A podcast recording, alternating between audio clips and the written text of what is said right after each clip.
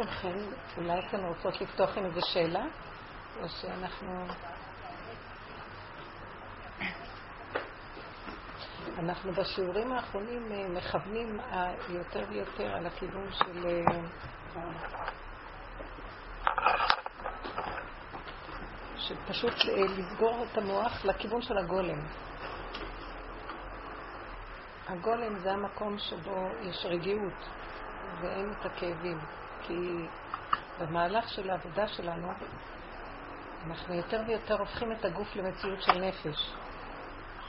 יש רגישות יותר, כי אנחנו מתבוננים בדקויות בעצמנו, בתגובות שלנו לגירויים הסובבים. וכשאנחנו מתבוננים בעצמנו, אז uh, אנחנו רואים את עצמנו, לא את השני. השני הוא רק סיבה.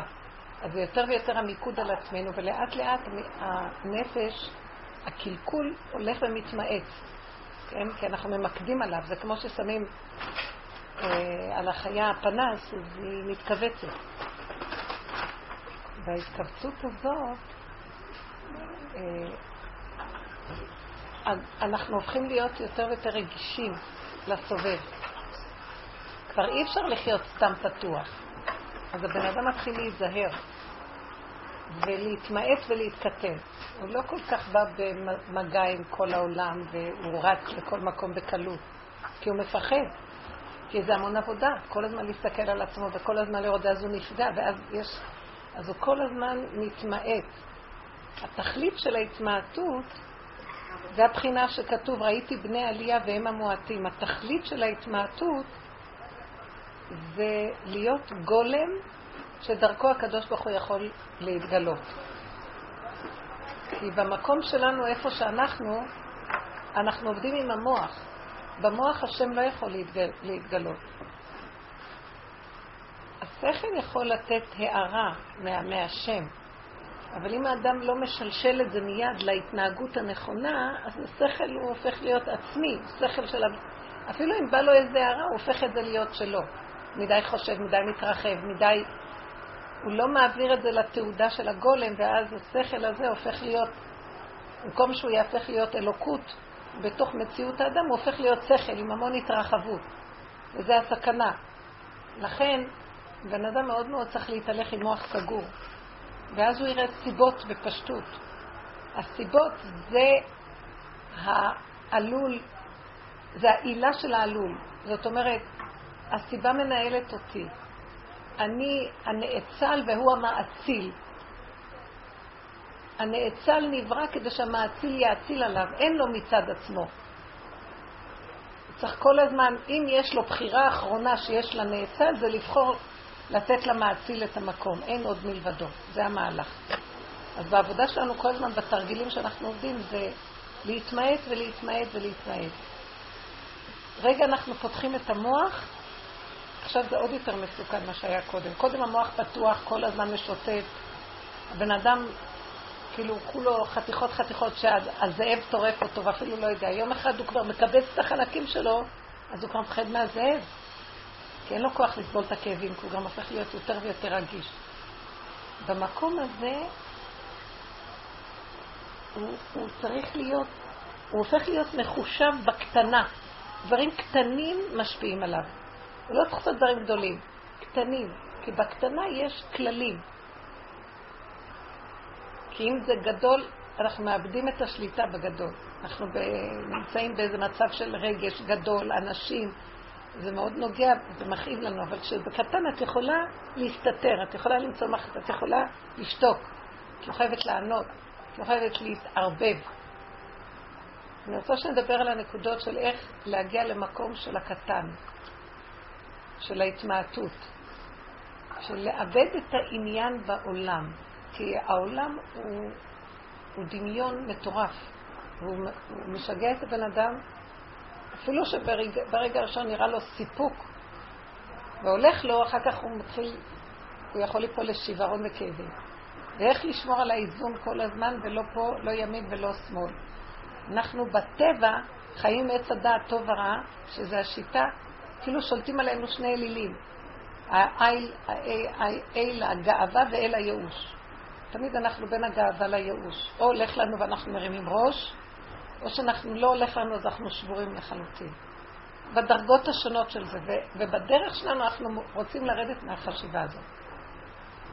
אז uh, אם יש לי ישות, אז הגאווה והייאוש תופסים מקום, ואם הישות מתמעטת, אני מוספת אותה להשם, אתה היש האמיתי בעולם, לא אני.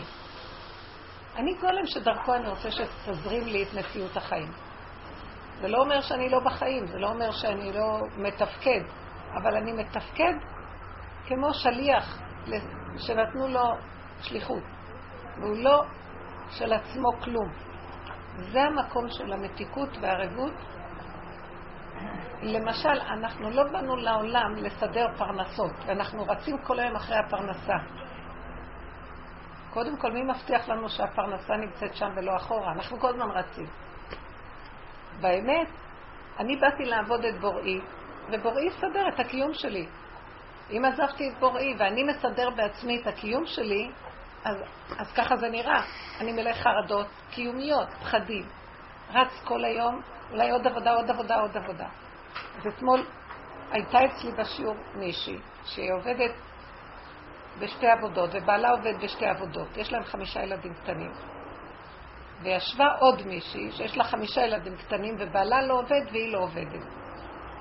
אז זאת שעובדת, היא התחילה להגיד, אני לא יודעת אם לקחת, יש לי שתי עבודות, לקחתי עוד עבודה, אבל אני רואה שאני כל הזמן רצה אחרי העניין של הכסף, ואני כבר מותשת, ואת חושבת שיש לי יותר, אבל זה איכשהו מכסה לי קצת את האובר הבסיסי, כאילו. אז מה לעשות, להישאר בעבודה? לא להישאר בעבודה. אז אה, איך? להישאר בעבודה של הרבנית.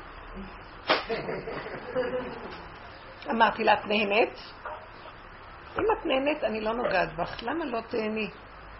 כי אמרה לי ככה, אם אני יוצאת, יוצאת עבודה עד אחת, ומאחת עד חמש, שתי עבודות. מנהלת חשבונות, שתי עבודות. היא חוזרת בחמש, שש לפעמים, גמורה, שחוטה.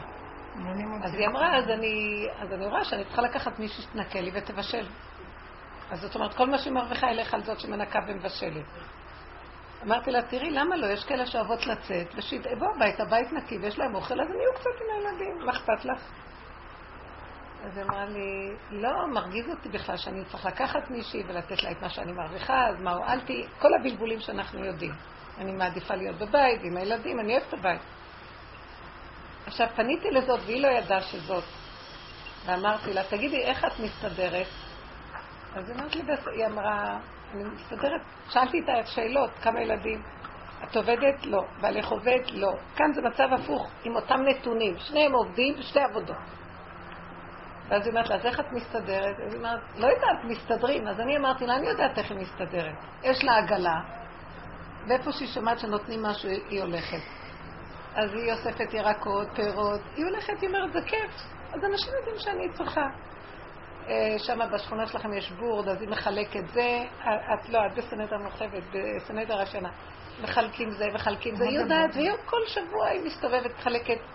נוספת, היא אומרת, אוכל יש לי, שכירות היא מקבלת אה, עזרה מאיזה ארגון, שהיא איכשהו הוציאה משהו דרך הביטוח לאומי, לא יודעת מה.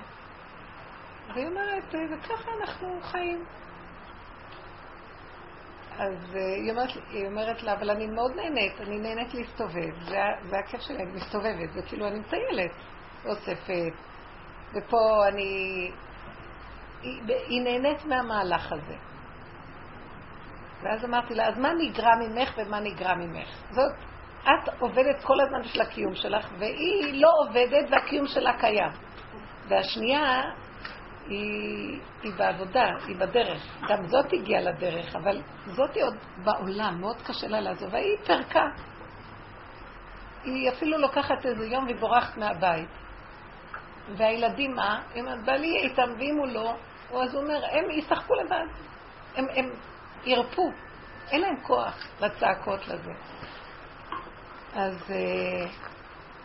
אז איזה שכנה שם אמרה, תגידי, הילדים שלך במרפסת ואני מפחדת, הם לבד? מה, את לא בבית? אז אני אלך לרווחה, היא צחקה.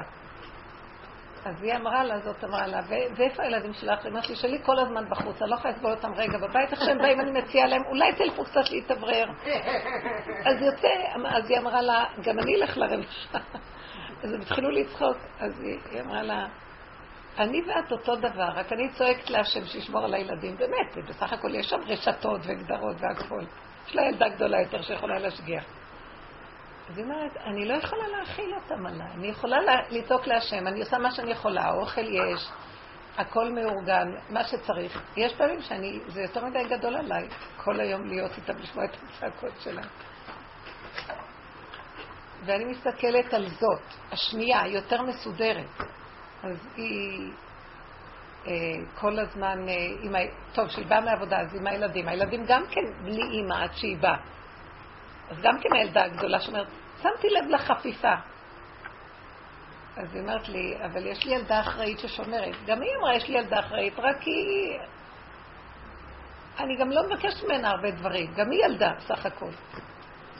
ואז ראיתי, אין ביניהם הבדל, רק בתפיסה. זאת אחראית ומבוהלת, והיא עליהם, והיא בקשיים של הפרנסה, והיא אחראית. וזאת היא השילה את האחריות. מבחינת התכנים לא חסר לאף אחד כלום, זה כאילו אותו דבר, שני הדברים. אבל היא המחזיקה והיא זרקה. זרקה לה שם מבקשת, מתחננת, היא עושה את ההשתדלויות. אבל איך היא עושה? כמו אחד ששולח את היד ולוקח מפה. ואיך היא עושה? אז, אז הנתונים מאוד דומים, שמתי לב לנתונים, וכל השיעור דיברנו, הנתונים היו מאוד דומים, רק ראינו דמות וראיתי דמות, וראיתי את ההבדל בפסיכולוגיה של ההסתכלות וההתבוננות בכל דבר. וזה כאילו נראה, מה זה, זה הפקרות? אז היא אומרת, אני כל היום רק עם השם. אני צועקת עליו, מדברת איתו, מבקשת ממנו. אין לי כוח להכיל את הלחץ, אין לי כוח להכיל את הצעקות של הילדים, אין לי כוח להכיל את הפחד ממה נאכל. אני חיה את הרגע, הרגע יש. הילדה בבית, היא יכולה לשמור עליהם, אז אני הולכת.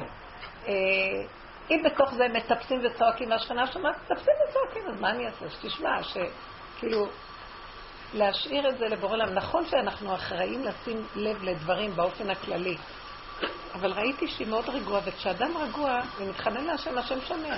יש השגחה פרטית. כמו שבמדרש הזה של דור מצרים, שפרעה אה, אה, גזר על הזכרים, אל תצלמי אותי. פעם אחרונה. לא יודעת מתי הייתה הראשונה. לא הייתה. בתנאי שתמכרי את זה לטלוויזיה ואני רוצה כסף.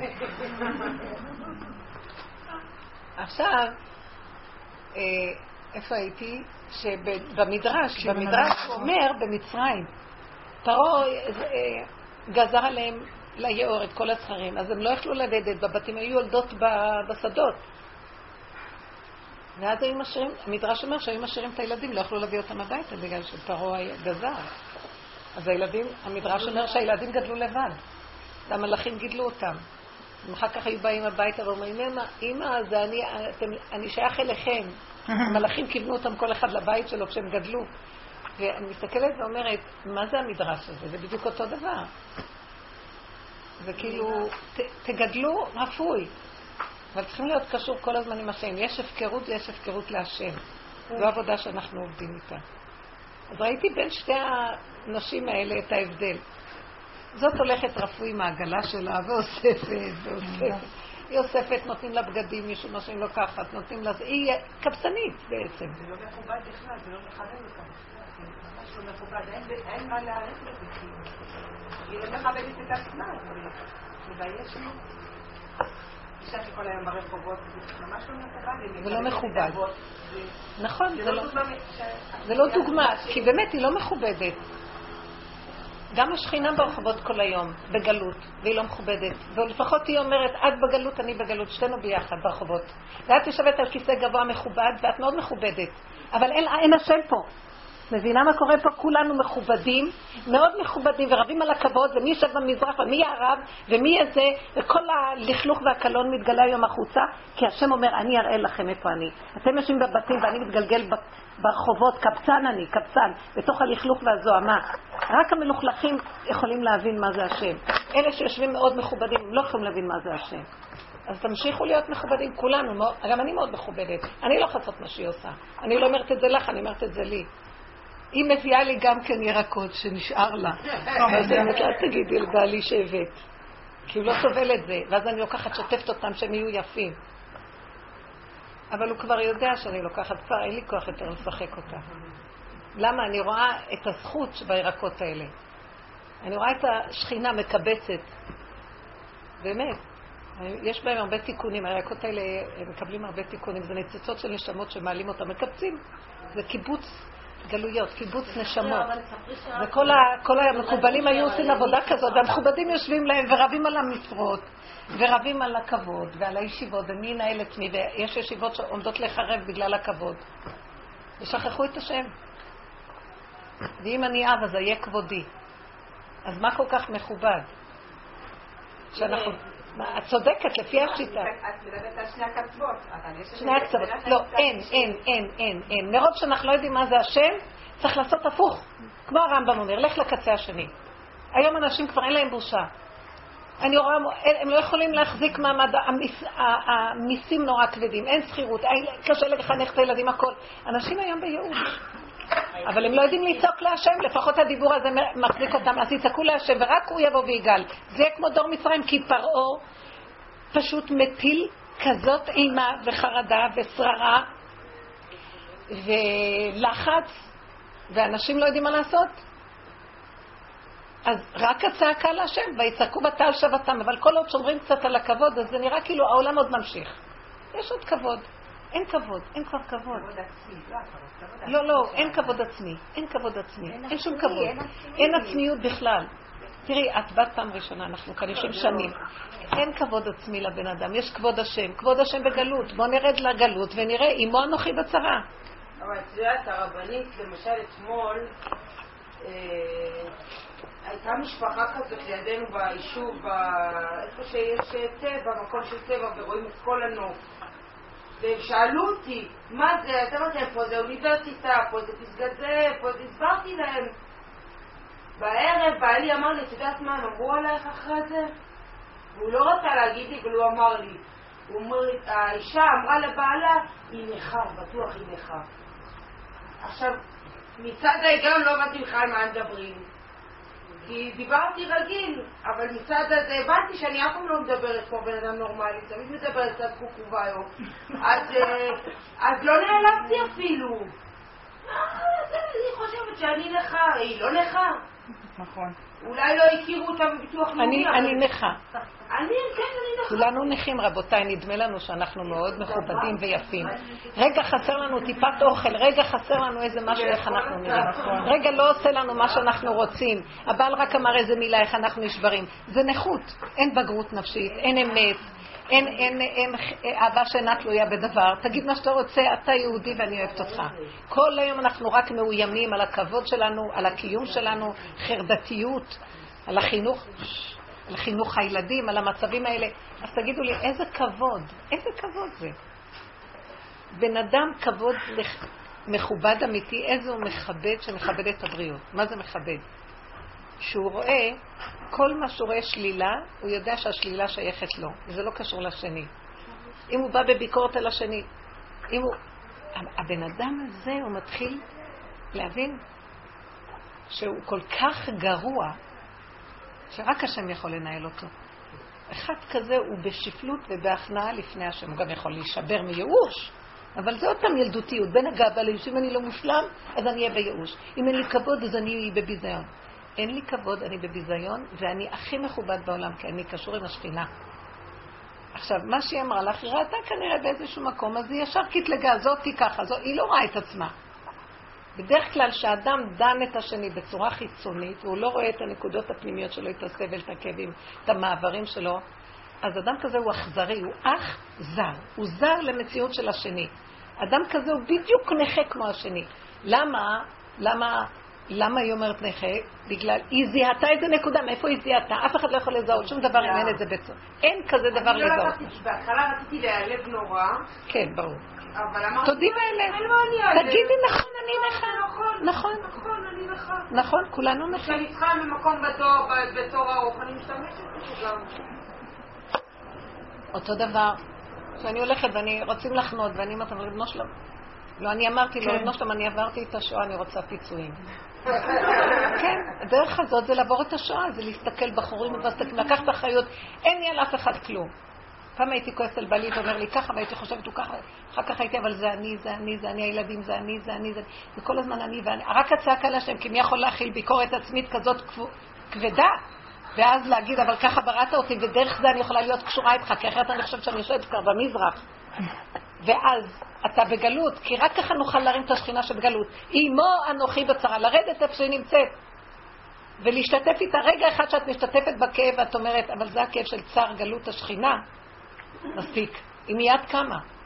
אין לנו מושג מה זה שכינה, מה שכינה. עוז וחדווה במקומו. אבל יש איזה רגע של צער של האדם, הצער של האדם זה צער השכינה. אין כזה דבר. הנכות שלך, שאת רואה, זה נכות של השכינה. השכינה נכה, כי היא קיבלה על עצמה לרדת לעומקים של כל הבריאה הכי תחתונה, מתח... בשמיים ממעל ועל הארץ מתחת אין עוד. אז היא גם נמצאת מתחת לאדמה, ושם יש כל מיני דמויות מפחידות, ואימו היא נמצאת, ואני לא, אני לא, אני לא יכולה להתלכלך, כי אני מכובדת. לא, גאולה לא תוכל להיות עד שלא נקים את השכינה מהמקומות הכי הכי קשים. מה בן אדם עושים? רבים ואומרים, אתה כזה, לא אני כזה. כל היום מתגרשים, שוברים. לא, אני כזה. אם אמרת לי, לרגע אני נעצרת, הגאווה עכשיו הורגת אותי, איך הוא אמר לי כזה דבר? אבל האמת אומרת לי, אבל, אבל אם הוא אמר לך, השם רוצה שתשמעי שזה את, כן. איזה מלחמה זאת? זה נקרא גיבור. איזה הוא גיבור? זובח יצרו. ולזבוח את היצר, כי היצר לא מוכן. מה זה אני? כי בהתחלה באמת רואים שהשני לא בסדר. יכול נראה אתה משהו לא בסדר, כאילו היא נראית נורמלית. בתוכנו יש לכלוכים כאלה, כשאדם עולה אחרי 120, פותחים לו, סוגרים לו את הפתוח ופותחים לו את הסתום, ואוי לנו מיום הדין והתוכחה. וכל עוד אנחנו בעולם הזה שנפתח פה ונעשה תשובה, וזה עולם התשובה. כמו בשיר השירים שאומר, חלקתי, שטפתי את רגלי שלך, שכאילו, אתה דופק, ואז כאילו, קצת את קונסטנטין, כאילו... והרמח"ל דורש על כך, בקונטרה של הגאולה, יש לו קונטרס על הגאולה שאומר, אה, רחצתי את רגלייך אחת ענפים, אז הוא כותב, טינפתי את רגלייך אחי רחצם, זה בלשון הפוך, הוא קורא לזה. אני כל כך מלא מכף רגל עד ראש, איך אני בכלל אוכל לבוא אל השם והנער איננו איתי, איך אני בכלל... אני חייב להבין שאני תקוע בכזאת תקיעות. אם הבני אדם לא יעמדו ככה ויראו את התקיעות שלהם, תאוות הכבוד. נכון, זה נחמד בעולם, וכל הדורות הלכו ככה, באמת, צריכים לשמור על, אה, על שפיות חיצונית ועל קהילתיות ועל מנהג, גוף הדבר. אבל גאולה סופית לא יכולה להיות רק עם נפש הדבר. אז הגוף צריך לעבור מהפך. יותר אנחנו לא נסתכל על השני, נסתכל, לך עמי בוא בחדריך, סגור דלתך בעדיך, וכל אחד יסתכל בניגי עצמו. וזה יהיה המקום שמזכה לנו גאולה. לא יכולים גאולה, גאולה לא תעבור אם בן אדם לא יעמוד ויעשה חשבון נפש. כמו יום כיפורים, אי אפשר, אי אפשר שיהיה פורים שזה הגאולה אם אין יום הכיפורים קודם לו. ויום הכיפורים זו העבודה הזאת. כל הזמן להתבונן ולקרוא לילד בשמו, וזה כואב. כן. אבל רק ככה יש איזה רחמנות, מודה ועוזב ירוחם. הוא מכסה פשעיו, לא. גוף יפה הכל. לא יצליח. היום חושפים אותנו, רבותיי, מוצאים המון לכלוכים מהעולם שלנו. העולם החרדי, מוציאים עליו הרבה דברים. זה כואב הלב. למה צריכים ככה לבזות את התורה, גדולי התורה? יש ביזיון היום. למה? כי אנחנו לא עושים את זה. אם לא נעשה את זה, יעשו את זה לנו. אז לכן החוכמה, החכם מתכנס בדלת אמותיו, אני לא רוצה שיגעו בי. אני לא רוצה שיגעו בי. בית דין של מטה, מי שדן את עצמו למטה לא דנים אותו למעלה ולא דנים אותו בחוץ. הבית דין של מעלה שולח שיהיה... כי אין עונשים אלא אם כן מזהירים. אז מזהירים את הבן אדם, הוא לא מקשיב. ממשיך לרוץ אחר כבודו וגוף הדבר. כל כך הרבה דורות התעסקנו עם הגוף. בסדר, הגוף זה גופי תורה. זה עץ הדעת טוב. אנחנו צדיקים וטובים ונקיים ושמורים. אבל גם צריך לפתוח את הפתח בפנים לראות, ולא רק לטייח מבחוץ. כל כך אנחנו עסוקים בחוץ, ומה עם הבפנים? באמת, האדם המושלם שבחוץ לא ייפגע ובפנים יעבוד. הלוואי, אבל אי אפשר לנקות את מה שבפנים בלי שקצת יהיה בחוץ. כל גדולי העולם שהביאו דרך פנימית ועמוקה עברו ביזיונות. כולם תחפשו ותראו. הרבה גדולים חלקו עליהם, כי הם הביאו אור פנימי מאוד גדול, אז הם ספגו ביזיונות, וזה, זה טהרתם. זה, הביזיונות שחוטפים, זה בעצם התשובה הכי גדולה, ישמע ביזיונו וידום. התשובה הכי עמוקה זה לא לענות שמבזים ולהגיד, אבל זה נכון? איך אמר דוד המלך? איך הוא אמר? איך הוא אמר דוד? תגידי את. השם אמר לו כלל, ששמי בגרה מקלל אותו קבל עם ועדה והוא מלך. וליד, ליד שרי הצבאות שלו וכל המכובדים. ואז אז שר הצבא, יואב בן צביה, רצה להרוג אותו, כי הוא בדין מלכות מורד, איך הוא ככה מתנהג למלך? אז, השם, אז הוא אמר לו, עזוב, השם אמר לו, כלל, לא לנגוע בו, זה השם אמר לו. תראו את המושלמות של דוד המלך, הוא פחד שבאותו רגע הוא לא, יג... הוא לא יהרוג אותו מדין המלכות, אלא מדין הכבוד העצמי שלו. ואז הוא לא יכול, באותו רגע הוא פחד לדון, כי הוא הרגיש את העלבון. אז הוא אמר, אני עכשיו לא דן אותו. ולפני שהוא הלך לעולמו, אז הוא ציווה לשלמה שיוציא אותו להורג, את שמי בן גרה, שלא יהיה עליו דין משמיים, כי הוא מורד במלכות. אז אם הורגים אותו בעולם הזה, אז הוא, יש לו חלק לעולם הבא. אז הוא דאג לנשמה שלו. אבל הוא עשה את זה בלי נגיעה. עכשיו הוא יכול לשפוט דין, אחרי שלושים שנה. צריכים להבין את הדבר הזה. כן. יש לי שאלה. שבשבת התארחנו אצל הבת שלי. אז אה, באמת הכי טוב לנו בבית לבד. הכי טוב, הכי פחות סכנות, הכי שקט. מה חשבת? מה גילית? אנחנו יוצאים מהבית, רק הגענו לשם, תכף בעלי התחיל לבקר את החתן שלי. הם שני תלמידי חכמים. זה לא אוהב איך שזה לומד, וזה לא אוהב איך שזה לומד, וזה... כל הזמן דיונים וויכוחים ביניהם, ובעלי יותר חד מוח, אז הוא גם יכול קצת להעליב אותו, ו... לא בכוונה, אבל להגיד לו בצורה קצת מתנשאת כל מיני דברים. ואני אמרתי לעצמי, אוי ואיזה שבת הולכת להיות. והיה לי בראש שאני באיזשהו רגע אקרא לבעלי ואגיד לו, ככה בנחמדות, שלא כל כך יבטל את חתני, כי זה לא טוב לבת, זה לא טוב כזה דבר. ומאוד חיכיתי, כי אמרתי לעצמי, מי אני שאני אגיד לו? מה, מה יש לי להגיד לו? אל תגידי לו, תגידי לבורא עולם. אז זה מה שעשיתי. אז דיברתי עם בורא עולם ואמרתי, אתה תעשה סדר. שזה לא יגיד, וזה לא יעלה, וזה לא... ונהיה משהו מאוד מאוד נחמד. ואני בכלל, בכלל לא... הפסיק עם זה לגמרי, אבל מה? אז זה בא מכיוון אחר, מהילדים, מה שהוא היה.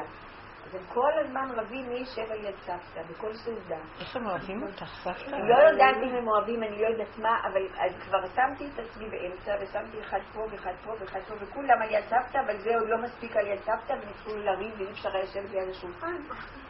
בסוף קמתי ואמרתי להם, תראו, אם יש מחלוקת, אז בורא עולם לא נמצא כאן, אז אני יוצאת החוצה ותסתדרו לבד, ואם אני עושה לכם שיהיה כאן מחלוקת, אז לא יהיה. אז אני אקח את הצלחת שלי ואני אוכל בחוץ. חמודה. אז, אה, ובאמת קמתי לצאת. יפה.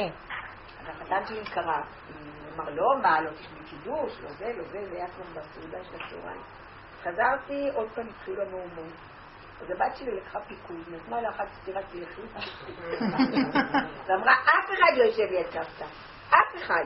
תזוזו, תשבו כאן, ועכשיו יהיה פה סדר. אז אחת הלכה, קיבלה סטירת לחי והלכה לחדר, לא אכלה. אני ברח מתחת לשולחן. ואני ממש הרגשתי שלא אכפת אפשר גם היה להשתלב עם הילדים בצחוק, אז נשים אחד על הראש, אחד על הכתף, אחד על הברך, אחד על הירך, אחד על האף, אחד על כולם. לא, הם שותים, וברגע שנוגעים יחד, אם שותה תשתתה, אז הם נרגעים. הם קיבלו תשובה לשטות שלהם.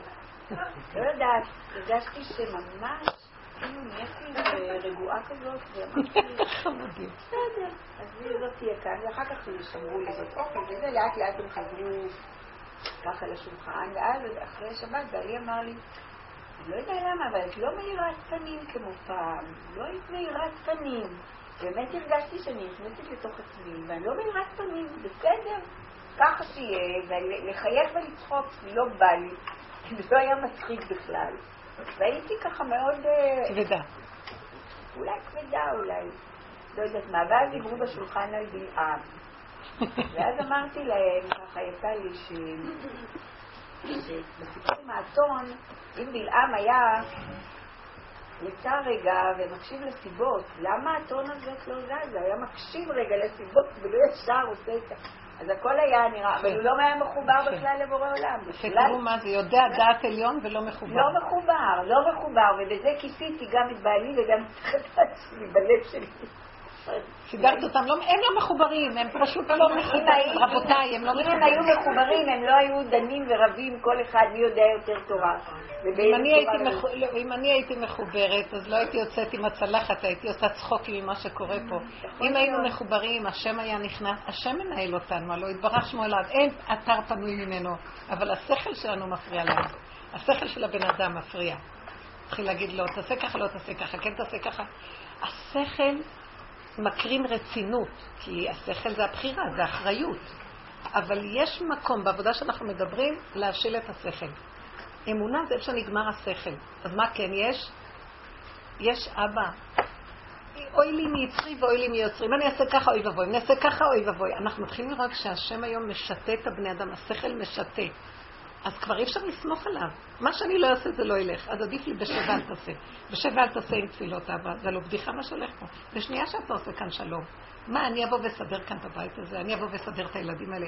ואז אני יושב רגוע ו- ו- ורפוי, רפוי, רפוי. אנחנו לא רפויים כי יש אחריות, יש רצינות, יש כבוד עצמי. יש עצמיות. העצמיות הזאת מפריעה. הרפאיה, הרפאיה. אם העצמיות הזאת הולכת ויש רגיעות וכולם שמחים, למה לא ככה נהגו בכל הדורות? אז יודעים לכבד את השכל הנכון. היום לא יודעים לכבד את השכל הנכון. מה שאת לא עושה, זה מבזה את זה ההוא, וההוא חושב ששיטתו זה יותר טוב, וזה עושה... אין היום כבוד. הכבוד בגלות מאוד. למה? כי מה אכפת לי אם השכל הטוב, עץ הדעת טוב, עובד יפה, ויש היררכיה נכונה, ויש כבוד לזקנים, ויש כבוד לחכמים, ויש כבוד לד... לאבא, לאמא, אבל הכל התערבב. פני הדור כפני הכלב, דור חוצפה יסגה, בן קם באביו, בת באמא, כלה בחמותה, הבלגן חוגג, הוועד נראה, בית הוועד, שזה ראש החכמים, נראה איך הוא נראה. אה, אז תגידו לי על איזה רצינות ואחריות אנחנו הולכים פה. זה רק לצעוק להשם, תיקח פיקוד. אז הוא אומר, אני רוצה לבוא, אז תורידי ראש. אני לא יכול לשמש כשאת, הראש שלך והראש שלי. תסגרו תיק. אז איך עובדים בלי מוח? סיבות. זה לא שאין לנו מוח. המוח שלנו הוא... המוח של האדם זה דבר גדול, אבל הוא צריך להיות מהיר החלטה, זה רמת האדם. מדרגת האדם זה מהיר להחליט שאני לא רוצה. אם הולך לי בטבע, אני רואה, אני אומר משהו, מסתדר טוב. אני רואה מסתדר ותקוע, לא מסתדר, אני אומר מילה, תקוע, תקוע. מתנגדים, מתגברים, מתווכחים, מתנצחים. אז מה, אם יש לדבר פה? שתיקה. אבא, תיכנס אתה, אני לא מפריע לך, תיכנס. אני לא יכולה לנהל פה את העניינים. יותר ויותר, מי שבעבודה הזאת, במשפחה שלה, אני כל שבת אני רואה. יותר ויותר ויותר, אני לא יושבת בכיסא, אני נותנת להשם לשבת, אני אומרת לו, רק אתה. זה יותר שקט, אין, אני לא מתערבת. ואני רואה הרבה דברים שאפשר להתערב, לא מתערבת. כל פעם שאני רואה משהו להתערב, אני אומרת לו, אבא זה אתה תחזיק אותי כי אני מסוכנת, אני אעשה פה חורבן. האני שלי מסוכן. וככה מתנהל שבתות, ואני מתפללת שיהיה אחדות ואהבה שאינה תלויה בדבר. שבתות גדולות שבאים וזה, ואת יודעת, כל אחד עם הנקודה שלו, זה ילדים קטנים וזה נכדים. ואז אני אומרת לה, אני מוצאת את עצמי כמו איזה גולם, שכל הזמן עושה טק, טק, טק, טק, טק, מגיש, מביא, צוחק, הם לא עוזרים, לא כלום. ולפעמים זה קשה, הייתי יכולה גם להגיד, נו, שיעזרו לי קצת. באות להתפנק, להתעדן, ליהנות, לנוח. ראיתי שהשם מנהל את הגולם הזה בצורה מדהימה. כמו, אתם, האשת חיל, היא לא, היא עושה המון פעולות, וכאילו זה יוצא לה מהשרוול. היא בכלל לא מרגישים מאמץ של ישות וטענות, המוח לא טוען, מה יהיה פה, איך יהיה פה, ואז אפילו שאת מתאפקת, מרגישים את האווירה, מרגישים את הביקורת, שום דבר. אין לי טענה עליהם, אין לי דרישה, אין לי ציפייה, ועל ריבונו שלום, רק אתה יכול להיכנס בידיים האלה ולפעול. תן לי להיות גולם, גולם זה טוב, גולם זה נהדר, נהדר. אז כול, יש איזה, הוא נכנס, ויש אחדות, ושלום ותיקות, ושרים, ואוכלים ונהנים, ולמה לא? והולכים שלום. ויצאתי בשלום מהסיפור הזה. כל פעם אני אומרת, תשמור עליי. אני לא הולכת אליהם, הם באים אליי, ואני בסכנה אצלי. תרחם עליי ותעזור לי. איפה שלא נלך, להתכווץ ולבקש ממנו, תמלא, תמלא את תת הישות שלי. כי אנחנו בסכנה, דבר קטן את מהירה. אז מה, את לא נמצאת? אני נמצאת ולא נמצאת. זה כאילו, אני כל הזמן אומרת, אבנו שלום, אפשר, כדאי לי לענות, כדאי לי להגיד, ככה אני נראית. זה להיות בפקק. זה, זה כל הזמן לשבת על הגדר. אף פעם לא בטוח פה ולא בטוח פה. וזה איפה שמציאות השם. הגילוי של השם, איך אומר משה רבנו? כך חצות הלילה השם יוצא. הוא מנסה לדייק, אבל השם בחצות, הוא יודע בדיוק. אבל אני לא יכולה, אני יכולה, כל אחד כערכו, אני יכולה על הבערך, אבל לעמוד בטוח באיזה צד, עם איזה עמדה, אוי ואבוי. תמיד תהיה עמדה הפוכה. תמיד היא יקומה הפוך, ועכשיו בדור הזה, שהשם רוצה לפרק את המוח הזה, דווקא יקומו שדים ורוחות. אין כבוד לכלום. אין כבוד לשום דבר, רבותיי, אין כבוד. אין כבוד לכסף. אנשים עובדים כל כך קשה לכסף, הולכים, קונים בגד ב-200-300 שקל. זה עוד טוב. 500. אני אומרת, אין כבוד, כל כך הרבה עובדים בשביל איזו חולצה שעולה 200 שקל, זה הזוי. כל כך לא... אז לא צריך לעבוד, מה אכפת לך תתלבשי ככה? לא, אז יש לה ערך לבגד הזה. בסדר, אם היא לא תיילל שהיא עובדת מאוד קשה, אז מה אכפת לי? אם היא עובדת מאוד מאוד מאוד מאוד מאוד קשה בשביל רגע אחד של סיפוק, זה הזוי. דבר והיפוכו, דבר והיפוכו, דבר... לא. קו האמצע. אז צריך לעמוד כל הזמן ככה. זה כאילו אנחנו נמצאים במקום, אין ביטחון בשום דבר, רק בו יתברך, כי את לא יכולה. אין לך על מה להישען. זה מה שנקרא, אין לנו אלא להישען. כי תשעני על הבטוח החיובי. יקום לך השלילי, והוא יראה לך שבעצם את שלילה והוא חיובי. הכל יתהפך. זה, זה כתוב שהקדוש ברוך הוא זה אחד מסימני הגאולה. שדברים שנראים מאוד ברור בכלל לא יהיו ברורים. זה נראה ככה, בסוף הוא מהפך את הכל ומביא. זה השלב שהכן והלא מתהפכים כדי שיופיע הקדוש ברוך הוא בעולמו. זה עבודה אחרת, זה עבודת הגאולה. אין כאן כבר הבירור שנעשה קודם, כבר איננו. נגמר הבירור. בגלל שזה... כתוב שאישה עתידה לחזר אחרי פתחים של בתי מדרשות ולא יכלו להגיד לה הלכה פסוקה. כי זה יגיד בכו וזה יגיד בכו, וזה יגיד לו לא, זה לא ככה, ככה, ויש המון פסקים היום, ויש המון חכמים. אבל זה בסדר. הבן אדם אומר, טוב, אני מבין אתכם שאתם נהנים מהדיבור וההתדיינות על הדברים, ותגידו לי סוף סוף מה לעשות. בהלכות פסוקות מאוד קשה לפתור. כי כל אחד, אחד יכול להגיד, זה לא פשוט. אחד יכול להגיד, אני צריך עוד לעיין כי יש עוד אפשרות אחרת. אחד יגיד לך, אה, תעשי ככה, אבל יש אפשרות גם שזה יהיה ככה. אני, אני מכירה בנושא הזה של פסקים, זה מאוד קשה. אמרתי פעם לבעלי, כל מילה שאני שואלת אותך משהו, אז אתה, אתה אומר תמיד, זה לא פשוט, זה לא פשוט. מתי זה יהיה סוף סוף פשוט? תגיד לי, כן או לא. אי אפשר להגיד כן או לא. היום יותר ויותר בפסיקה, אני, יש לי איזה משהו עכשיו ששייך לבית דין, שזה פשוט מדהים, מדהים, שהדיינים עומדים, ו... וקשה לפסוק. וגם אם הם פסקו משהו, אז באו אחרים וערערו עליהם, ואז הם עוד פעם מערערים. זה משהו מאוד מאוד לא פשוט. טוב, זה חוכמת החכמים, להתדיין, וזה טוב להתדיין. אבל בהלכה פסוקה, אז רש"י כותב, צדק צדק תרדוף, כשהם באים ללמוד, אז שילמדו את ה... שיתפלפלו וילמדו ויחפשו בדקי דקויות. וכשזה בא לפסוק, שילכו לפנים משורת הדין. כן? כי אי אפשר לדייק על הדין. רק לפנים משורת הדין. ולכן כל ה... אנחנו לא, לא עסוקים בהלכה, אנחנו עסוקים בשיעורים האלה במידות. בנושא של המידות יש לנו איזו נקודה שאנחנו צריכים לבדוק. תעמדי כל הזמן באמצע, כי זה מאוד קשה להיות... כל פעם שאת רואה שאת קופצת עם תמשוך נחש, ככה זה צריך להיות, תדעי שאת טועה. לא כל כך פשוט שככה זה צריך להיות. תרפי. ושב ואל תעשה עדיף. דוד המלך, שהוא היה מראשי הסנהדרין, כל הזמן צועק, קוראני השם דרכך, הלך בעמיתך. טעיתי כסה עובד. יש לי שאלה. כן. אה, שבת, לפני שבת גם היה לי איזה קטע כזה ש... בא לי לקח את הילדים והיה עוד קצת זמן לפני והיה עוד הרבה דברים לעשות ואז התחלתי עם התלונות והמוח התחיל אה, לשגע אותי למה זה ככה ולמה אני צריכה לעשות ולמה שהוא מסדר הוא משאיר לי קצוות מה הוא לא יכול לעשות בצורה משלמת מה זה ואז ישבתי ו... רואים מה שהשכל עושה, סליחה שאני אומרת. כן, כן. שכל. שכל רואה את השני והביקורת על השני. ואז הלכתי להתקלח וישבתי על הספה ואמרתי לו, למה אני צריכה לעשות את זה? כאילו, תעשה את זה אתה, מה זה, זה השבת שלי? כאילו, אם המושג שבת זה כאילו להיכנס ככה ברווחה ובלי לחץ, שזה בעצם המושג האמיתי של שבת, ולא מה שאת מה, אומרת... לא מגיע לי שבת? כאילו, את רוצה כן. להגיד לו, למה רק לך מגיע שבת כן, לא? ואני צריכה, כמו איזה משרתת עד הרגע האחרון. ואז גם היה לי אה, כאילו דמיון של הלכה שאני רוצה להדליק נרות בזמן, ואז אמרתי, סגרתי את המוח ואמרתי, מתי שאני אדליק נרות זה הזמן. רב אושר הדליק, לפעמים אברהם הרבי מדליק עוד שנייה חושך. כאילו מציאות שאת לא יכולה לתפוס. אמרתי, בסדר, אולי אני לא במקום שלא לעבוד ככה, אבל הוא היה חי בתפר, אתם מבינים למה אני מתכוונת? לא פה ולא פה, זה השם דרכו מדליק. ואז אה, הרפאתי ובאמת הדלקתי. זה כיוון אחר, זה באמת לא נשמע טוב, כי השכל, נתנו לנו את השכל בגלות, כי זה האני מקיים את התורה. פה זה לא האני, זה גילוי השם, עם סיבות, כן.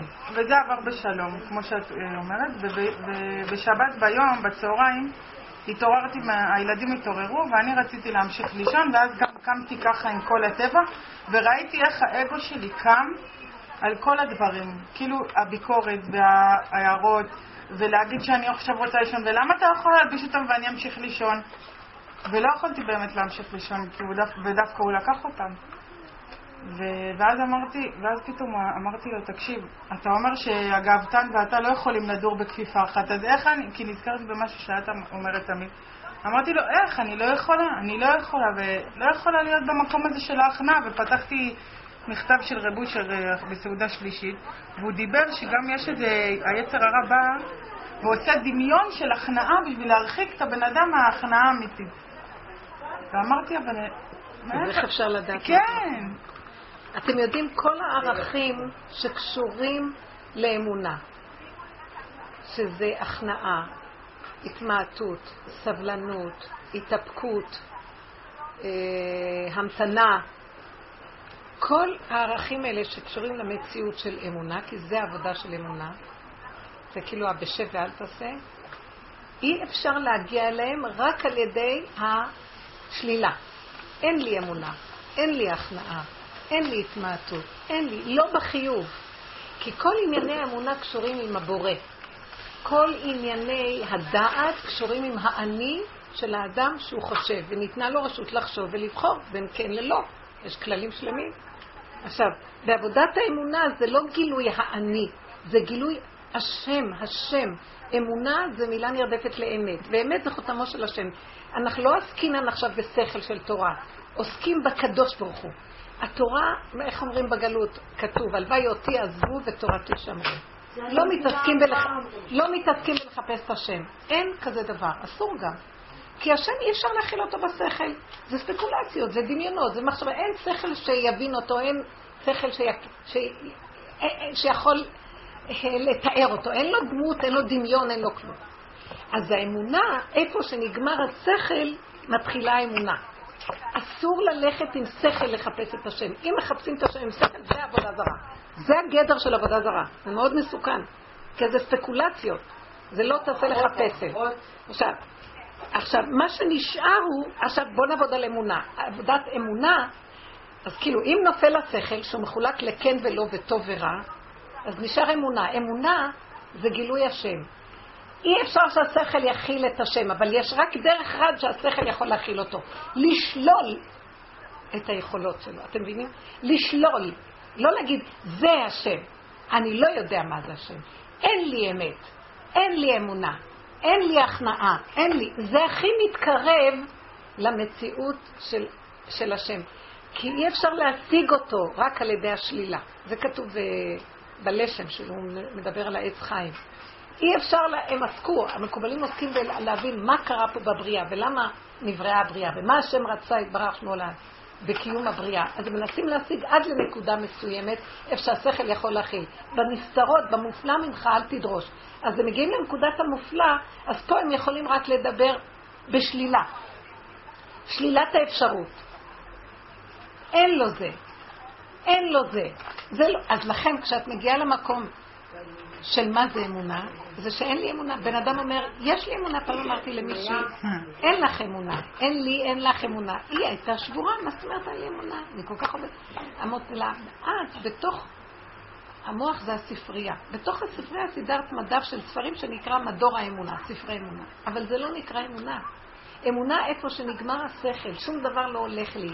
כל הדבר שנראה שכן היה צריך ללכת נהיה פתאום הפוך. הכל. והבן אדם אומר ואומר, מה כאן? תוהו ובוהו. בתוהו ובוהו שמה מתגלה השם. אי אפשר בשכל. כי השכל של עץ הדת מסתיר אותו, וככה זה צריך להיות. אז עכשיו, אם אני רוצה להיות מחובר אליו, השכל זה לא המדור, בכלל לא. אז זה רק האמונה. איפה מתחילה האמונה? איפה שלא הולך לי. לא מסתדר. ואם אני לא נשבר, ואם אני לא נגמר, כי הדעת לא יכולה לסבול את הלא, היא רוצה כן, כי זה עץ הדת, וייתן כאלוקים, עץ הדת טוב ורע. אז אם אני מוותר על הכן ועל הלא, ואני נשאר עם המציאות איך שבלי ביקורת, ככה, המילה ככה, כתר כל הכתרים, זה מציאות האמונה. ככה, ככה. אה, היה סיפור אחד, שמי זה היה, אני לא זוכרת, אולי הרב מרוז'ין, אני לא בטוחה. אה, אז הייתה תחילת החסידות, והיה, והיו לוקחים תלמידי חכמים, והשוור שהיה גביר היה מאכיל אותו בביתו, והוא למד על התורה ועל העבודה, והשוור היה מאכיל אותו, המחותן, זה היה יושב בביתו. עכשיו, אותו חתן שהוא לקח, הכיר את, הרב, את הרבי דוב ממזריץ'. שמע פעם איזה דרשה שלו והוא התלהט ונדבק והתחיל ללכת אליו. עכשיו, החותם רואה שהוא לא יושב על התורה, הוא נוסע, נוסע לעיירה הסמוכה ששם יש... אז הוא הלך אה, לרב, רב, רב דמטה, לרב העיר, ואמר לו, תשמע, אני לקחתי את החתן הזה על מנת שהוא יישב וילמד, ואני מקיים אותו. על כל המזונות שלו עליי. אני רואה שהוא לא יושב, והוא הולך, הוא נוסע, אני לא יודע מה הוא עושה. ואז הייתה התנגדות לכל הנושא הזה של החסידות, היה פחד. ואז הרב פתח את השח, יש את ההלכות, ואמר, תראה, אם אתה קבעת איתו לפני החתונה, עשיתם עסקה, אתה לומד, אני מפרנס אותך. והוא מפר את הלימוד, הלוא קבעת איתו, זה כמו חוזה שעושים. קבעת איתו דבר והוא הפר את זה, אז אתה לא חייב אה, להמשיך לפרנס אותו. אז אה, לגבי דידו זה נקרא גט פיטורין. היו, היו נותנים גט. הם היו מחתנים את הבנות והם היו גם... חזר אותו, אותו אברך מהרב, מהמגיד במזריץ', אז הוא התרה בו ואמר לו, תראה, יש פסק הלכה כזה וכזה, אני לקחתי אותך כך וכך, אני לא יודע מה אתה עושה. אז האברך שתק ואמר, בסדר. ישב, אחרי שבוע עוד פעם נרבים, לא יכול היה לשבת עם געגועים נוראים, וחזר לרבי מזריץ'. כשהוא חזר, אז הוא אמר לו גט פיטורים. יש לי פסק מהרב של העיר, ויש על מה שהרב של העיר יסמוך, מהתג, מהשח, אני לא יודעת מה, ושם, אז הוא נתן לו, הוא ביקש ממנו גט פיטורים לביתו, ולימים אותו אברך מת מרעב, פשוט לא היה לו איך לחיות, לא היה מה לאכול, אז אתם צריכים להבין, זה לא כמו שהיום. אז הסיפור הזה בא לאוזני הרב אה, מרוז'ין. אז הוא אמר ככה, הוא אמר, לעתיד לבוא, שלפני תחיית המתים, יהיה, יקומו בית דין, כל, כתוב, והקדוש ברוך הוא ידין את כל עולמו, ידין את עולמו, ש, שכולם יקומו ויהיה יום המשפט הגדול. ואז יבוא האברך הזה וטענה לחותן, למה, למה, למה שברת לי את הבית ומטתי ברעב בגללך?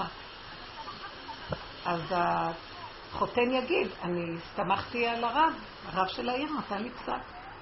אז ילכו לרב של העיר, אז הרב יגיד, אשך אומר, כך וכך, זה הפסק. יבוא משיח, כי משיח זה בעצם זה שעושה את כל הדין לעולם בסופו של דבר. כן, והוא יגיד ככה, מאחד לאחד לאחד לאחד, אני רואה שיש כאן איזו השתלשלות שצודקת באיזשהו מקום. אז בוא נשאל עוד פעם את האברך. למה התחלת ללכת למגיד? אז הוא אמר, לא יכולתי אחרת. לא, הוא התחיל להגיד, זה משך אותי, הנפש שלי נמשכה לאמת, שם מצאתי את האמת. ורציתי לשלב את התורה עם האמת. קודם למדתי תורה יבשה.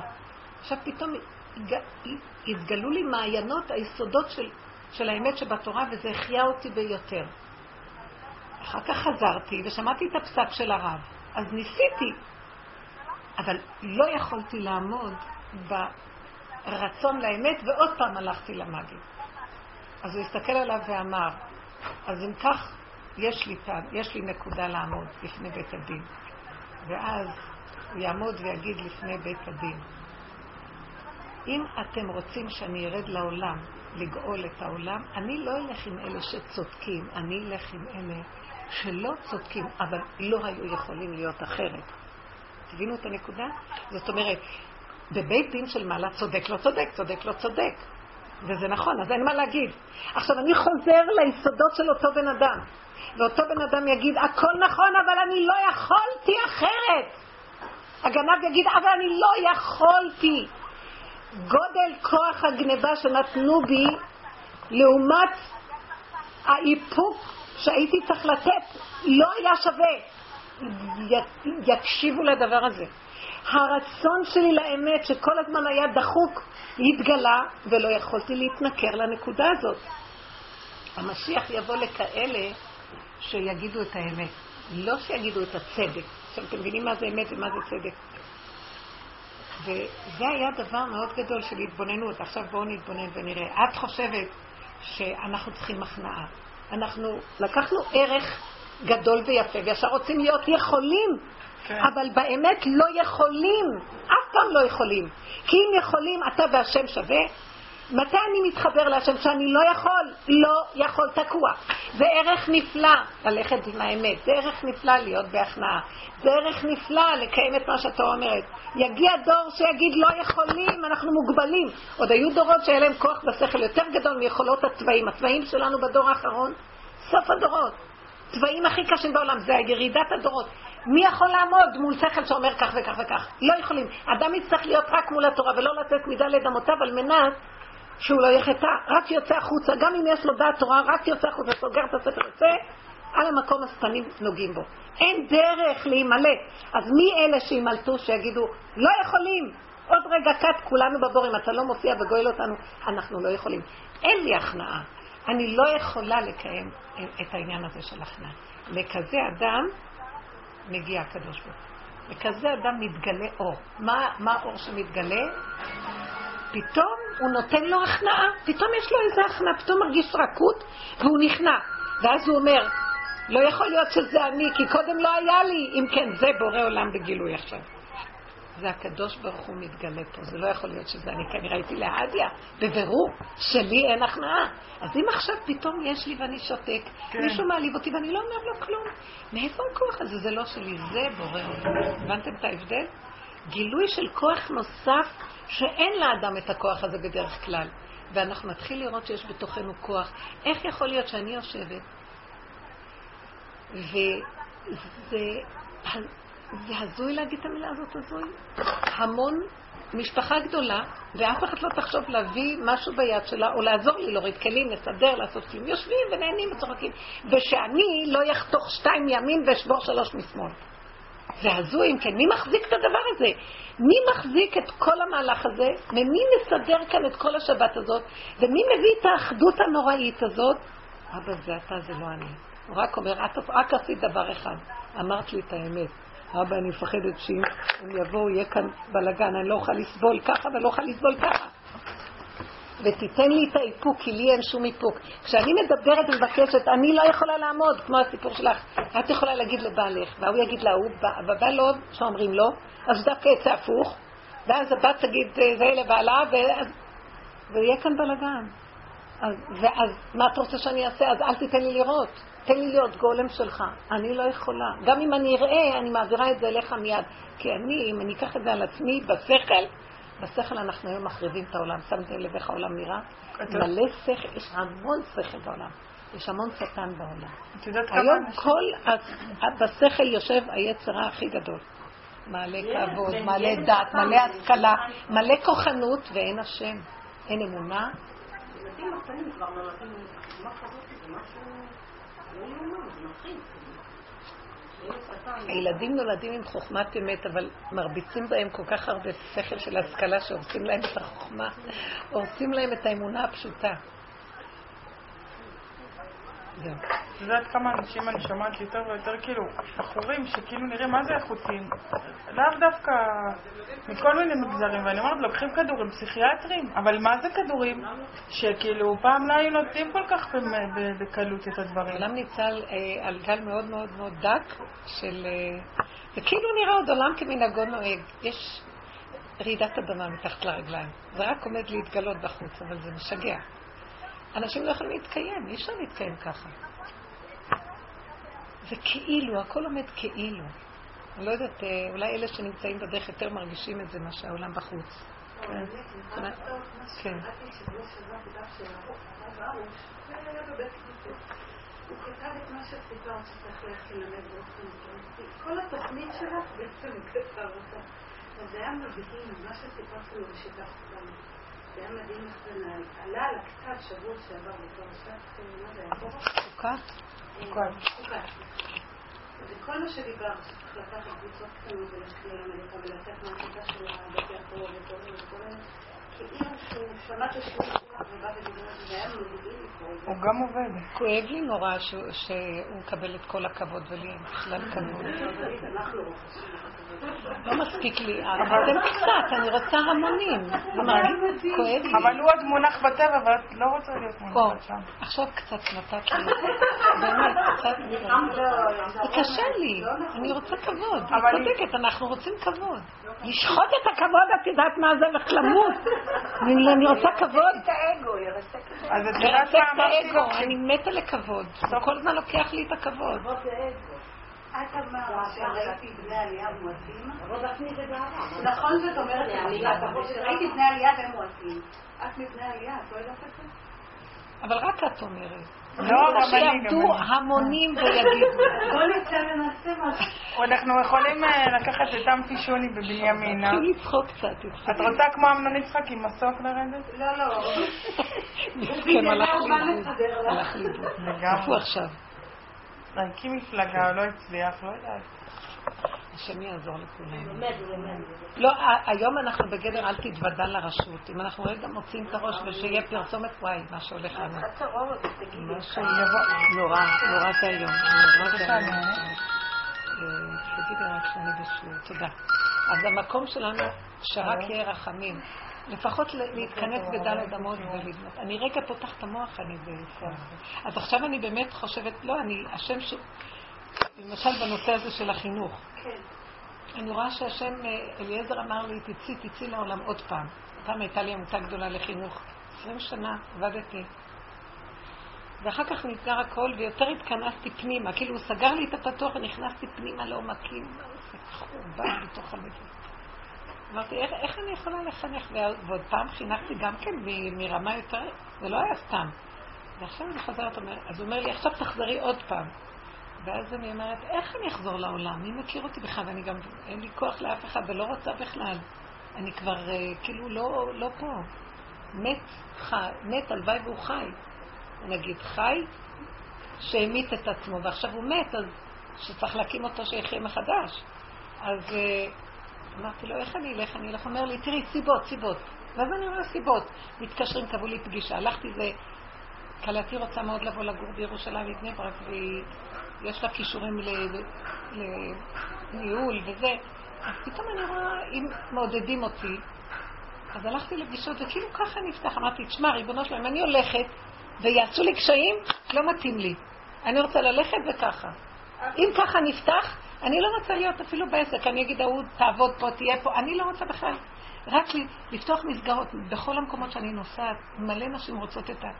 אז עכשיו אני בירושלים בתהליך של רישום בנות בכיתה א', אני כיתה א', הייתה לי מכללה, הבנתם? מה אני צריכה כיתה א'? אבל כיתות גן וא'. א', זה מה שהוא- זה מה שהשם מכוון, להתחיל עם זה.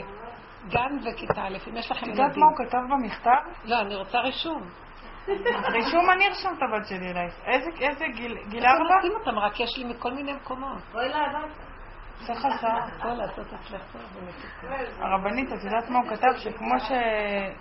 איזה קטע, כמו ש... הוא אמר, כמו שבן אדם אה, רוצה להשיג את התואר של דוקטור או פרופסור, אז הוא הולך קודם לגן ואז לבית ספר ואז לאוניברסיטה, אז ככה גם הדרך הזאת לא הוא קישר את זה כן, פשוט כן. בגאונות ש... שנון. איפה, איפה, איזה חברות הזאת? זה, ב...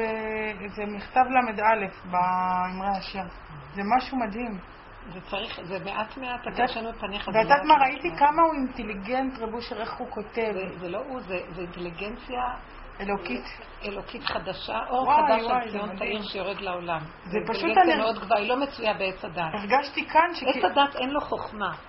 הבן שלי מתקשר אליי, הם רוצים לעבור, אבל הוא מת מפחד שהיא תעזוב את המשרה השנייה, ומה יהיה, וק- וקשה היום במשרות, ואין זה ואין זה, ואין כאן, ואיך יהיה עם הדירה, ואיך יעשו זה, ואיך יעשו זה. הסתכלתי עליו ואמרתי לו, כל, אתה כבר שנתיים רוצה לעבור, וכל הזמן הפחד הזה, והחשבונות רבים מונעים ממך. אני רק תעשה דבר כזה, ודע לך. למה אתה רוצה לעבור?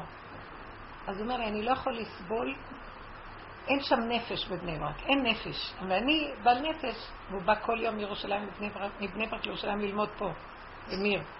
ואני לא יכול, אני ירושלמי ואני לא יכול לסבול יותר. שבע שנים הוא היה שם, אני לא יכול. אז אני, הנפש, ואז אני גם לא רוצה שהילד שלי, הילדים יגדלו ככה, אני רוצה, לא שבני ברק בפני עצמה זה גם מעלה, אבל אני רוצה נפש, ירושלים זה עיר של, אה, יש בה משהו פנימי, קודש, עיר האלוקים. אז אה, אמרתי לו, אם כן, זה הקו המנחה שלך, אז השם יביא את כל השאר. למה אתה, זה הקו המנחה, ואתה גם צריך לדאוג להכל, אם אתה רק עסוק בחוץ הבריחו, הוא יביא גם את השאר. למה אתה עסוק בכ... אתה, יש קו מנחה גדול, וחוץ מזה אתה תנהל אותו? אתם מבינים? תעזוב עכשיו את כל עניין הפרנסה והכל. יש לך קו גדול, תלך, סיבות, תבקש מהשם, הורני השם דרכך. מה זה הורני? סיבות. מישהו ייתן לך כאן אפשרות הצעת עבודה, פה הצעת אה, מגורים. תלך לבדוק, פה לבדוק חיידרים לילדים. פה תלך לבדוק, תתחיל לבדוק. אל תיקח בחשבון יותר מדי מאיפה יהיה, מאיפה יהיה, איך נעשה, איך לא נעשה. לא לחשבן. תחשבן, אתה לא תעבור בחיים. לא כן. תעבור. כאן יש קו חדש, אמרתי לו. מי שהולך עם הקדוש ברוך הוא, הוא עוזב לו את העולם. מי שהולך עם העולם, עוזב את הקדוש ברוך הוא. אתה יכול להיות בן תורה, אבל עם העולם. זה מה שקורה היום בני תורה, אנחנו יותר מדי בעולם, וכל הזמן אתה חשבני איך נקנה את המטרנה ואיך נקנה את זה, וכולם עסוקים בחשבונות ואיך ואיך עוד ניקח עוד משרה, זאת תהיה שתברך עוד משרה, והוא עם שתי משרות. כבר, זה וגם זה. אה, אם אנחנו הולכים איתך יתברך שמך לעד, רק אתה תחזיק אותנו, כי אנחנו לא יכולים לנהל את עצמנו פה. אז ללכת כמו סוס שהולך ככה, ככה, ולא רואה, לא ימין שלו, רק רואה את הנקודה, וסיבות.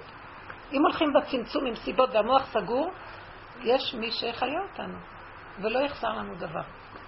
זאתי, עם החמישה ילדים הראשונה שאמרתי, לא זאת שעובדת, היא הולכת ככה, ואני רואה שהשם חיה אותה, והיא לא יודעת כלום. מגיע הזמן לשלם, השם מסדר. לא יודעת איך. זאתי כל הזמן רצה לעולם, שיהיה לה והיא תוכל לסדר את המינוס, והיא תסדר על זה עוד משרה, אז זה כאן, אז היא תיקח זה, שעל זה, זה, היא כל היום מחושבנת, חשבונות רבים. אבל השם עשה את האדם ישר, ושלא יסתכל ימינה ושמאלה. זה הנחש, ההתפתלות. זה עץ הדעת, טבע. טבע זה הכיוון הזה. קדושה זה הכיוון הישר.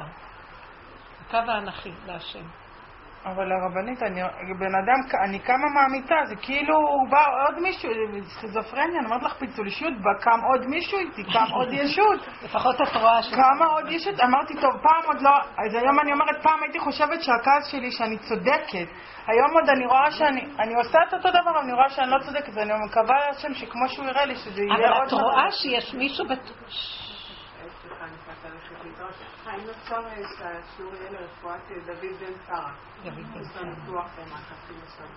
אמן. דוד בן צר רפואה שלמה, שהצליח הניתוח. אמן. כן יהי רצון. רפואה שלמה לו בתוך כל חולי עמו ישראל. עכשיו, זה בכל שעה שאני מה שאת מהמיטה, רואה בעלי אומר לי, את "אל- עצמך, שזה יש מישהו אחר בתוכך, זה כבר מעלה מאוד גדולה. אל תשייכי את זה לעצמך. נו, איך אומר דוד המלך, הוציאה ממסגר נפשי. אני שלום וכי אדבר הם על המלחמה. הוא כבר רואה שיש בתוכו איזה מאהל בדואי. אוהלי קדר, אוי לי כי גרתי משך שכנתי עם אוהלי קדר, הוא ישן, ויש כאן אוהלי קדר שהורגים אותו, בתוכו. אז הוא צועק להשם, הוא מבדיל, לפחות הוא...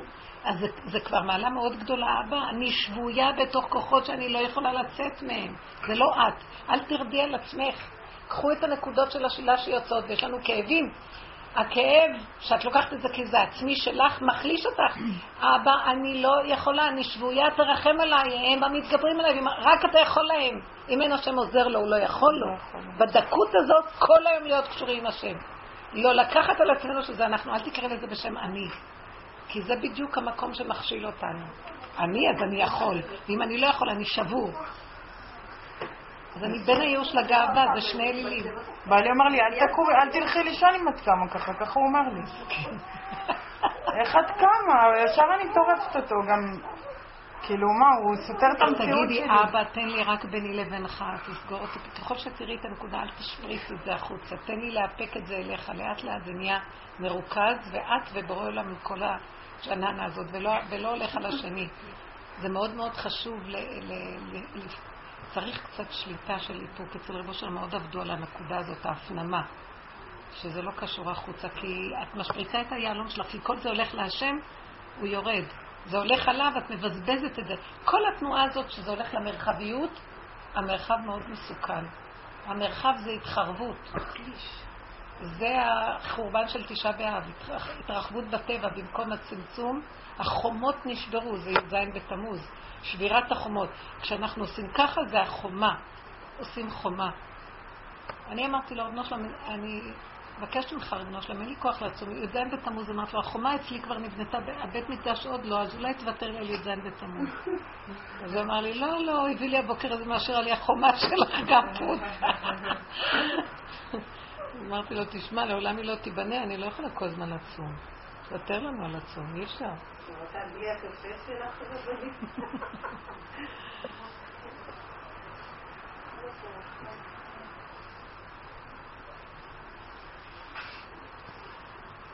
אני חברה כבר של היצר, אני חברה של השקר, די, נמאס לי כבר לריב איתם. אני רואה שאין מתום בשרי פני השקר. אומרת לו, כן, אני לא יכולה. הקפה זה קוף פה, זה הקוף, זה האות של השקר. הפה שלי רק אה, לא יכול. נקודת אמת אחת לא. מה אתה רוצה שנעשה? אי אפשר, האמת נהדרת פה, ורק אתה האמת, ואנחנו, איך אמרו המלאכים, שלא יברא אדם שכולו שקרים. ויש לנו דמיון של עץ הדת שאנחנו אמיתיים, מכובדים, הכל דמיון. רגע אחד הבן אדם לא מקבל את מה שהוא צריך, כולו שבור לרסיסים. איזה כבוד זה. אדם מכובד זה לא אדם שנשבר, אנחנו מדומיינים על כבוד. אם אנחנו תלויים בכבוד, זה לא נקרא כבוד. כבוד זה כבוד השם מלא את ההיכל. יש לבן אדם אלוקות פנימית, היא מחיה אותו. מה זה כבוד? שאדם מסדר לו פה איזה דמיון? לסדר לו בגדים מתאימים ואיזה משרה מפוארת, ואז נראה מכובד? כל דבר הכי קטן שובר אותו, אם לא נותנים לו את הכבוד הוא שבור. ואם נקרא לו הבגד הוא כולו זה, ואם לא סידרו לו את הכיסא, אי אפשר. זה שקר, הכל שקרים שקרים, זה עולם של שקר. אז אה, בואו נצא, נכיר את האמת. אני לא אמרתי שעכשיו נלך ערומים ברחובות, אבל בואו נפ... בוא נפרק את הכיסויים שאנחנו חיים בהם, בינינו לבין המציאות שלנו. עבודה פנימית. וגדולי המוסר היו חיים ככה, הם היו בתוך עצמם מפורקים. כלפי חוץ. בהתחלה עוד היו התלמידים שלהם הולכים זרוק וכלפי חוץ, אחר כך הם שינו את זה כי אין עניין לעשות בחוץ. תרגילים ולקפוץ ב, ולמכור מסמרים בבית מרקחת. גדולי המוסר עשו כל מיני דברים לזעזע את העולם. אחר כך הם ראו שזו עבודה עצמית פנימית, אין מה לזעזע אף אחד, כולם בתרדמת. לך תעורר את העולם הישן הזה. לך תראה לו שאין לו אמת. כולו שקר, מה אתה רוצה ממנו? זו התוכנית שלו. אבל בודדים יכולים להימלט. המשבצת לא לעבוד, אבל יכול לשבת שם. המשבצת לא לעבוד.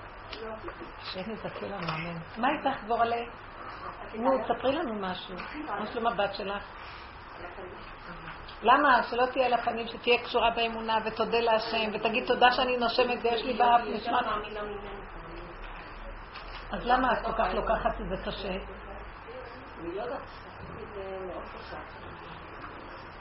אז תזהרי, את רוצה שהשם ייתן לה ישועה? תצעקי להשם שלא תפריע על ידי זה שאת לוקחת את זה מדי רציני. אני גם עם השידוך של הבן שלי, כל הזמן זז הצידה ואומרת, לא שלי. כל פעם שבא לי, נו, נו. אני אומרת, ריבונו של עולם, דבורה.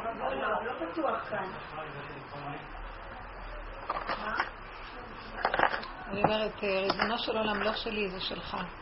ואני מאוד משתדלת לא להשאיר איזו תחושה של שייכות וכאב. אם יש לי כאב, כי הוא הבן שלי ואני רוצה בשבילו משהו, אבל אני מעלה את זה להשם שלא יישאר לי כלום. שלא יישאר לנו שום דבר מהילדים, מזה אין לנו, זה של השם. אנחנו חוסמות את הישועה של השם על ידי תחושת אה, ישות ושייכות. להיזהר מזה מאוד, כי זה כאב סתם וזה תוקע. צריך להיות חלק. הערוצים צריכים להיות חלקים, נקיים, זורמים. הבנתם? איך? אז לפי סיבות. אה, מישהי הציעה לי, אמרתי לה, בסדר. המון הציעו לי, ושום דבר לא זז, לא הולך. אז אני יודעת שזה לא...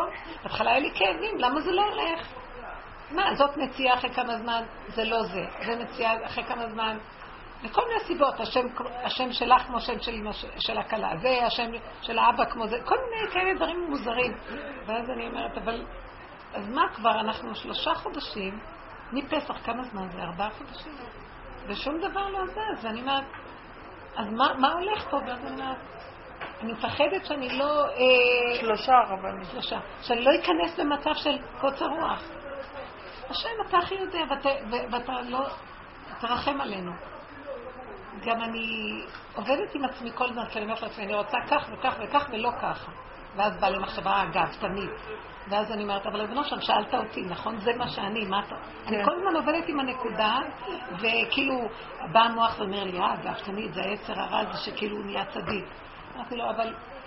אבל לא מתאים לי משהו אחר. אני ניסיתי להיות כאילו לא, ואחר כך עוד פעם חזרתי. אני לא יכולה, אני לא יכולה שום דבר.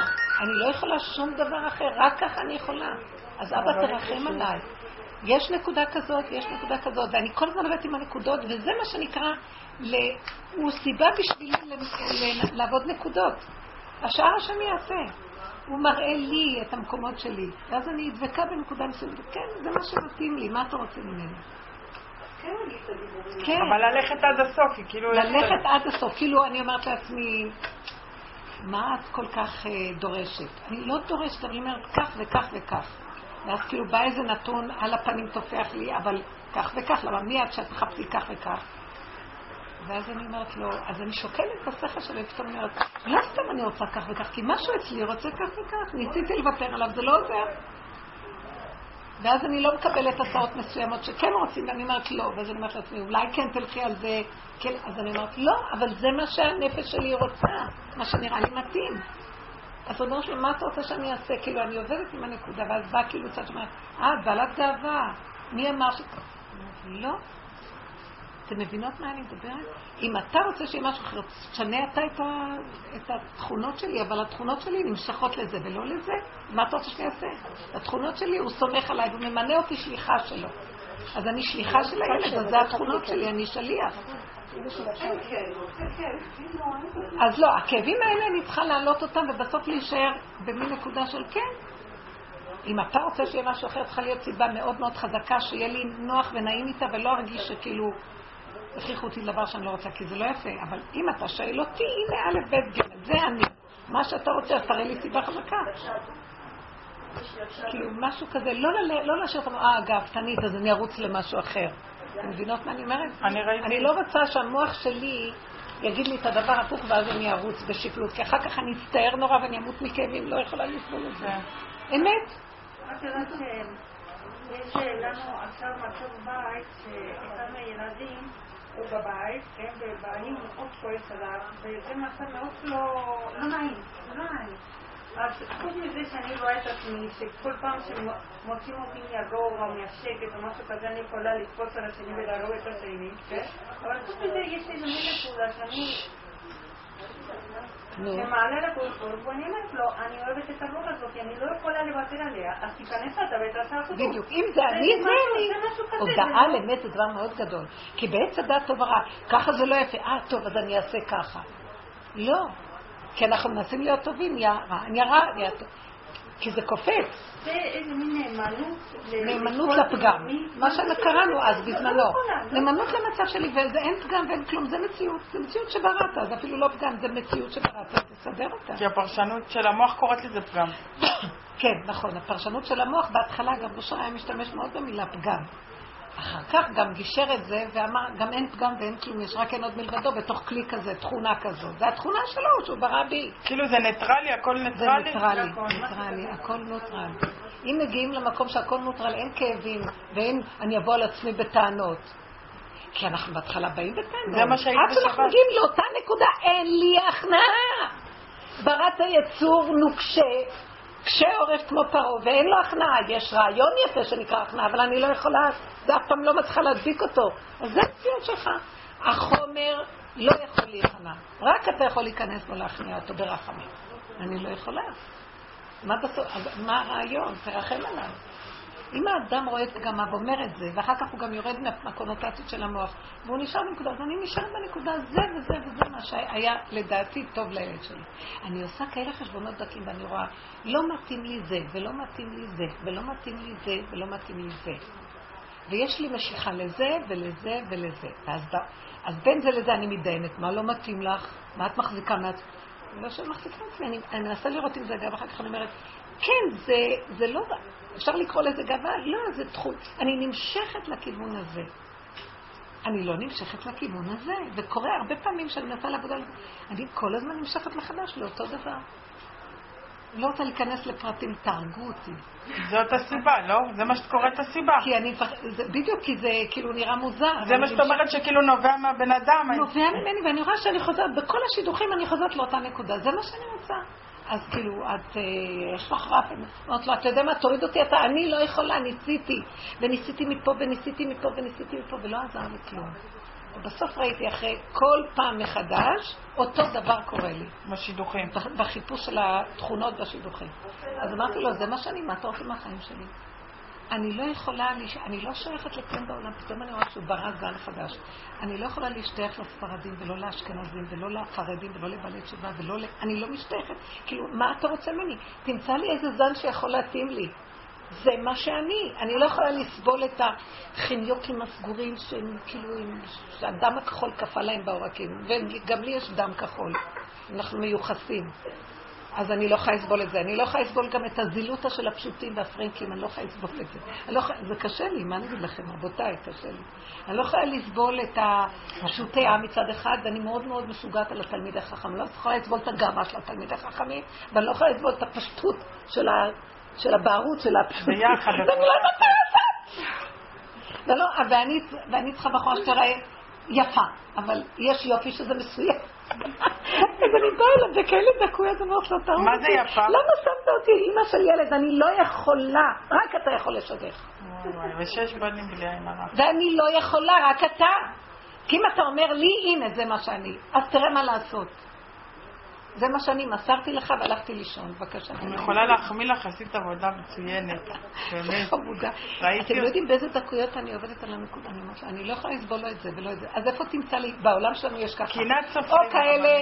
או כאלה, זה עולם מאוד מוגדר על פי השכל של עץ הדת, הכל קופסאות קופסאות בספרייה. אלה אשכנזים, אלה ספרדים, אלה ירוקים, אלה צהובים, אלה כאלה ואלה, אלה מיוחסים, אלה, אלה עם ייחוס, אלה, צולעים ואלה ממצמצים עין, הכל מאוד מוגדר, ואני הכל, אני גם צולעת, גם ממצמצת עין, גם אני הכי מושלמת, גם אני הכי, אה, הכל ביחד, אני כוללנית, ואני לא יודעת מה לעשות. אני אומרת לו, אבא, רק אתה יכול לנהל אותי, אני לא יכולה. וואי, אני לא יכולה. אבל. היום כאילו למוסדות לימוד בעולם החרדי, אז ככה זה הולך, או שאתה נכון. אשכנזי או שאתה ספרדי, ואני אומרת, אני לא אשכנזיה ואני לא ספרדיה, ואני לא זה ולא זה, ואני צריכה כאילו... עכשיו קם זן חדש, מתחיל להיות זן חדש, הזן של ראש השנה, באמת אנשים מיוחדים, שהם לא יכולים להשתייך לכל זה, יש להם נשמה קדושה, פנימית, שמחפשת אמת, ושאוהבת, היא היא נפש משכלת, והיא נפש שמחה, והיא נפש של אהבת הבריות, ו- וזה משהו, זה זן אחר, זה אינטליגנציה חדשה, זה נקרא אור חדש על ציון תאיר, ואי אפשר להתנהל עם, עם העולם, אז מה אני אעשה? כן. שזה העולם שיש לי, ואני לא הולך לקחת לו מכיוון אחר. כי אני גם לא סובלת מזרחיסטים וגם לא סובלת, אני לא יודעת מה לעשות. כן. שאני לא סובלת, זה לא מתאים, לא מתאים, הכל מעוות, לא מתאים. אז תמצא לו מה שמתאים לו. אחת המכנות של רב אושר אולי. תעזבי, בכלל לא. היה לי הצעה, לא רציתי גם. לא, זה לא דווקא, לא, לא בדיוק. לא, זה משהו שקשה. אבל אולי גם הם סגנון מסוים, הם בכל זאת כאילו בא- ב- באיזשהו קו, אי אפשר אה, להוציא את הבן אדם, זה זה שה... טוב הרבנית כמוני. מה? מה? מה? לא, בסוף הוא מביא, הוא מביא שידוכים שבדיוק נורא מתאימים, וזה הכי מעניין. מתאימים. וגם בנות יפות כמו שאת רוצה? הכל. אני לא- מה זה נקרא יפה אצלך? משהו שהנפש יודעת. זה דבר גם כן מאוד עדין, כל אחד והעניין שלו. לא אבל הם כולם משמינות. הם. כולם משמינות אחר. וואי, באמת? אבל ליטה יפות כמוך? די, איזה שטויות. אין, אינטליגנטיות כמוה שיהיו. לא, האמת שזה... לא שאני באמת, זה דבר שקשה לי להסביר לכם. זה לא... זה לא כל כך גרוע, תראו. אני לא יכולה לחפש בעולם אחר. זה העולם איפה שאנחנו גרים. זה השכונה החרדית, זה העולם החרדי, זה...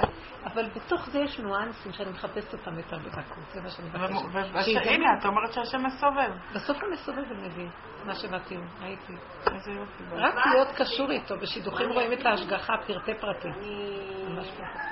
אני חזרתי מסביבה, הלכתי לגור אצל אח שלי, והחלטתי שאני גרה אצל אח שלי דתי. החלטתי שאני גרה שם שנה, עם אשתו והילדים. ופתאום לאט לאט התחילה השנה קצת להתקרב, ואמרתי, פניתי לה שאני אמרתי, סליחה, אני החלטתי שאני גרה פה שנה, אם אני עוברת את השנה כאן, אני פשוט מתפוצץ בבית הזה. ו... לא, הלכתי, עבדתי באיזשהו סופר, בסופרמרקט, ו...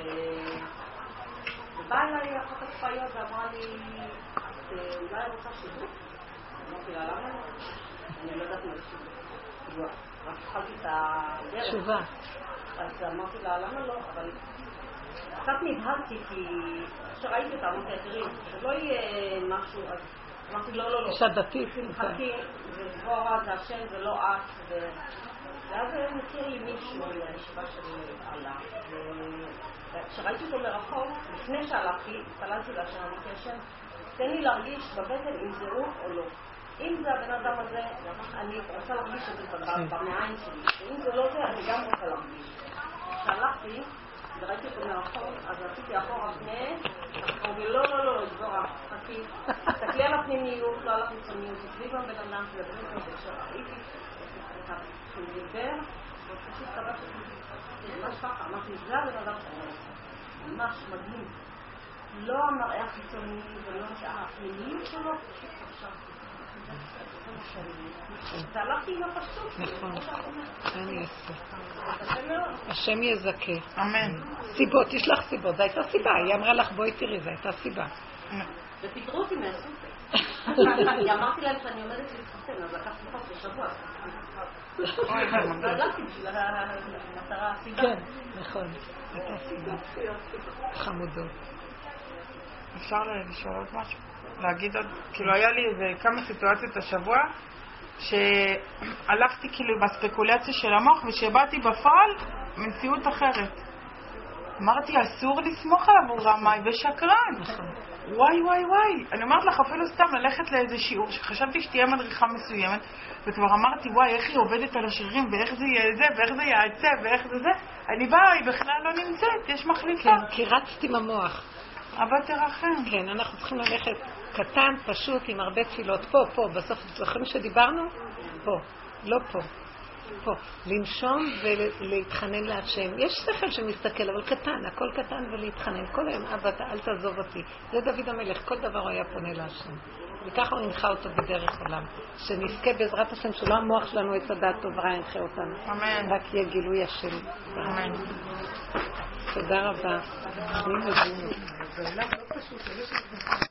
有点冷，有点。